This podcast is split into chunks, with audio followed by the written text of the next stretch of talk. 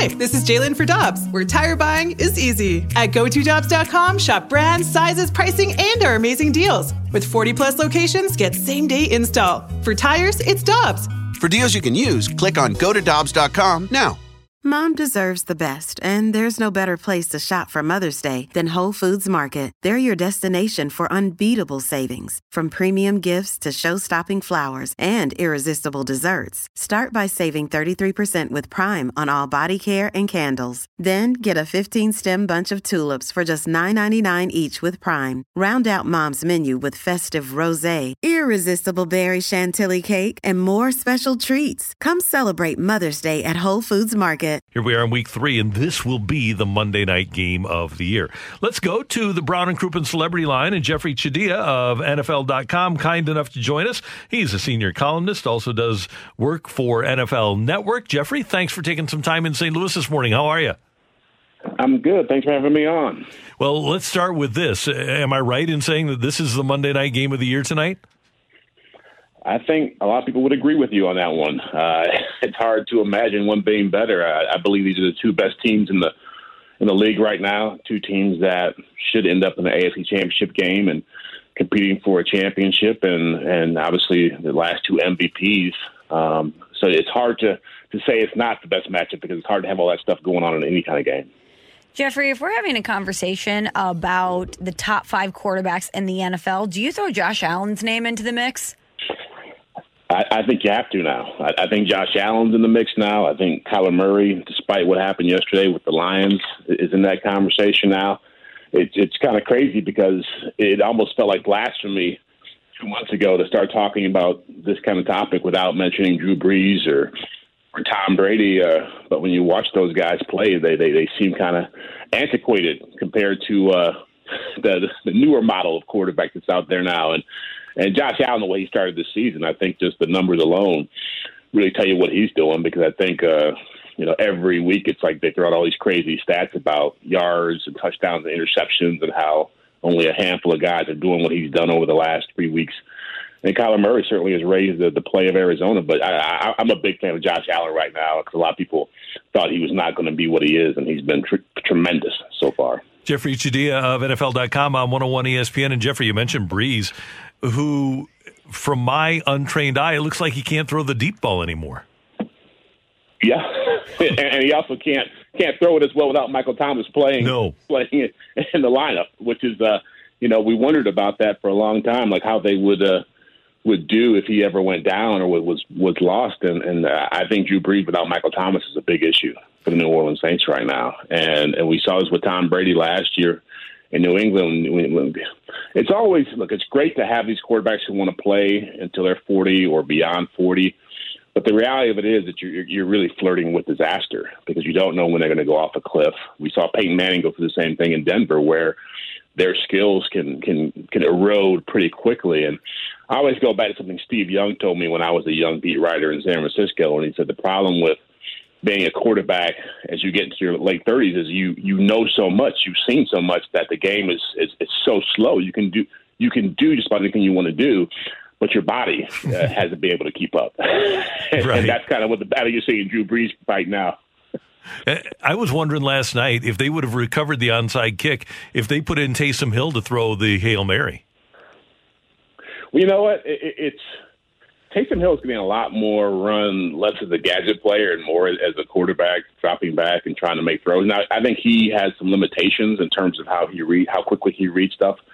But um, I, I think I heard Rex Ryan talking about this on, on Get Up this morning, where he said they need to start running the football more, take some pressure off Drew Brees, and, and I do believe that. Sean Payton is prone to getting so caught up in all this, you know, getting in the lab and doing all this genius stuff and all these personnel and packages and formations that you forget that you got to get your offense going somehow. And you go back three years ago when they really started getting on this run, when they really became good, they had Mark Ingram and Alvin Kamara, and they ran the ball more consistently, and they got their offense going. If they can do that, maybe they get Drew Brees playing better and get their offense going. Jeffrey, a lot of people this morning trying to make sense of some of the regressions that you're seeing with Carson Wentz. When you look at him, what are you seeing? What are the issues there? Well, I think one thing that that to me is pretty noticeable is that just the the weapons around him aren't as good as people think they are. I mean, uh, I think last year he was able to do some some pretty uh, amazing things with a lot of injuries around him, with Sean Jackson going down, Alshon Jeffery being hurt, and I just felt like every time I see a highlight of him, he's either throwing the football to to uh, Zach Ertz or, or Greg Ward. you know, and Greg Ward was a, a practice squad guy a year ago, and so I just don't feel like some of these guys they've drafted was Jalen Reagor or uh, some of the guys on the outside have, have really stepped up and, and made life easier for him. And I think he presses. I think that's always been sort of the knock on him is that he's the kind of quarterback who comes to the line of scrimmage and wants to do all these things and make all these things happen. And sometimes he won't play within the offense, which is why Nick Foles became such a big fan favorite down there and, and did well because he did what the coaches told him to do. I think that ultimately they either have to figure out how to put better players around him or get him to play more within the offense. Jeffrey Chadiha, tonight, obviously, we're going to lose an unbeaten team, but of the teams that are 3 and 0, you've got Buffalo, Seattle, Green Bay, the Titans, Steelers, and Bears. And I think we can leave the Bears out of this conversation of the teams that have impressed you, the team that has impressed you most among the others that aren't the Ravens or the Chiefs. Oh, that's a good question. You know, I would say the Seahawks. Uh, I, I, thought the Seahawks would um, would not be what they are because they've never played offense the way they're playing offense right now. And I know all the let's get Russ cooking stuff and you know the you know free Russ uh, you know the movement in Seattle, but he is playing like the best quarterback in the NFL right now, and that's a heck of a statement to make when you're talking about the guy in Kansas City or the guy in Baltimore. I mean, I think mm-hmm. he's got 14 touchdown passes now, and he is he is putting nobody throws a better deep ball in this league than Russell Wilson does right now. I've never seen him overthrow anybody beyond 40 right. yards. Yeah. Um, and so and he's throwing the guys who aren't you know, DK Metcalf is a nice player. Tyler Lockett is a nice player. Those aren't Julio. That's not Julio Jones out there. That's not Deshaun, DeAndre Hopkins out there. And so he's making players better. Uh, that defense isn't that good, but they're going out there and scoring 30 points a game, and he's dominating um, in a division that, is, to me, is pretty tough. And you're cool with me leaving the Bears out of that group, right? yeah, that's fine. That's fine. that is totally fine. Yeah, trust me. I'm not getting on that bandwagon just yet. Well, speaking of that, Jeffrey, do you think that Mitchell Trubisky, barring injury, that his time is done in Chicago?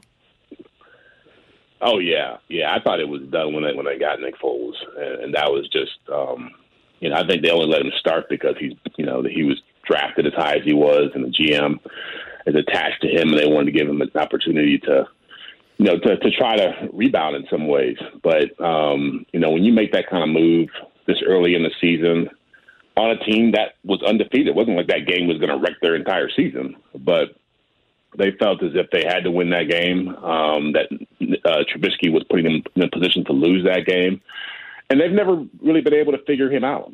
Um, I, I think a couple years ago, they had some kind of momentum going there where they were able to use him in the way that Buffalo used Josh Allen last year, and Baltimore used Lamar Jackson, let him use his legs a little more, more design runs. But once defenses figured that out, um, there was no plan B. And unfortunately for him, he came out in the draft that had Deshaun Watson and Patrick Mahomes in it. And so, be honest, I, I think he could go somewhere else and have success. I think he has tools, but I just feel like in Chicago, they've already decided what their future is, and it's not going to be him. And let's talk about the team on the other end of that and the Atlanta Falcons. It feels like death taxes. The Falcons blow a big lead. what is the yeah. deal with Atlanta? Well, I, I think that you talk about Mitch Trubisky being done. I have to imagine that Arthur Blank is thinking long and hard about whether Dan Quinn can mm-hmm. take this team to the next level because you can't have that many blown leads over not just this year, but over the eh, course of his career, and not be thinking, well, maybe he's just not a closer. Maybe he's just not somebody. Maybe he's uh, one of those guys who get guys amped up and excited, but when it comes to execution and making the plays down the stretch and putting guys in the right position, maybe that's not his his, his forte. And you know they've had a lot of assistant coaches come in and out of that place since they had their Super Bowl year a couple years ago or three years ago. Coordinators on offense and defense, special teams, and the only constant has been Dan Quinn.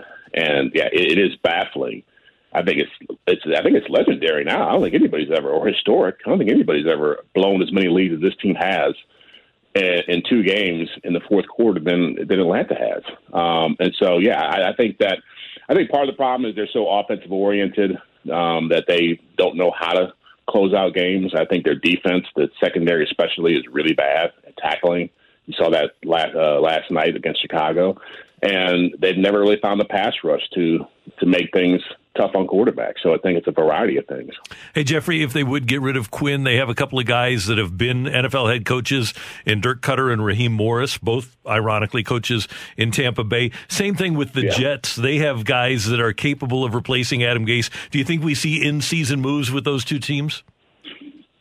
Oh yeah, I, I think you know, uh, especially with the Jets. I mean, they they are really um, just falling apart, and some of that, look, they traded away Jamal Adams. They lost C.J. Mosley to an opt out. Uh, their best linebacker, one of their best defenders. Uh, when COVID um, was a, when, back in training camp when COVID was being offered to people. So uh, yeah, I think that um, I think Gase is the likeliest person to go, uh, just because they've looked so so futile.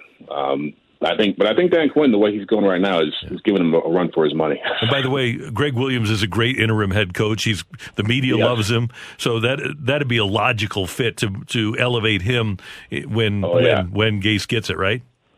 Yeah, that's right. He is the uh, the, the lifetime uh, interim coach candidate. He's always the guy steps in, always the bridesmaid, never the bride. Right? that, that's Gregg Williams' uh, role in the NFL. Exactly. But yeah, I think you're right. He'd, he'd be perfect for that. Jeff, thanks so much for the time. We do appreciate it. We'll talk to you soon. Thank you, guys. Always a pleasure.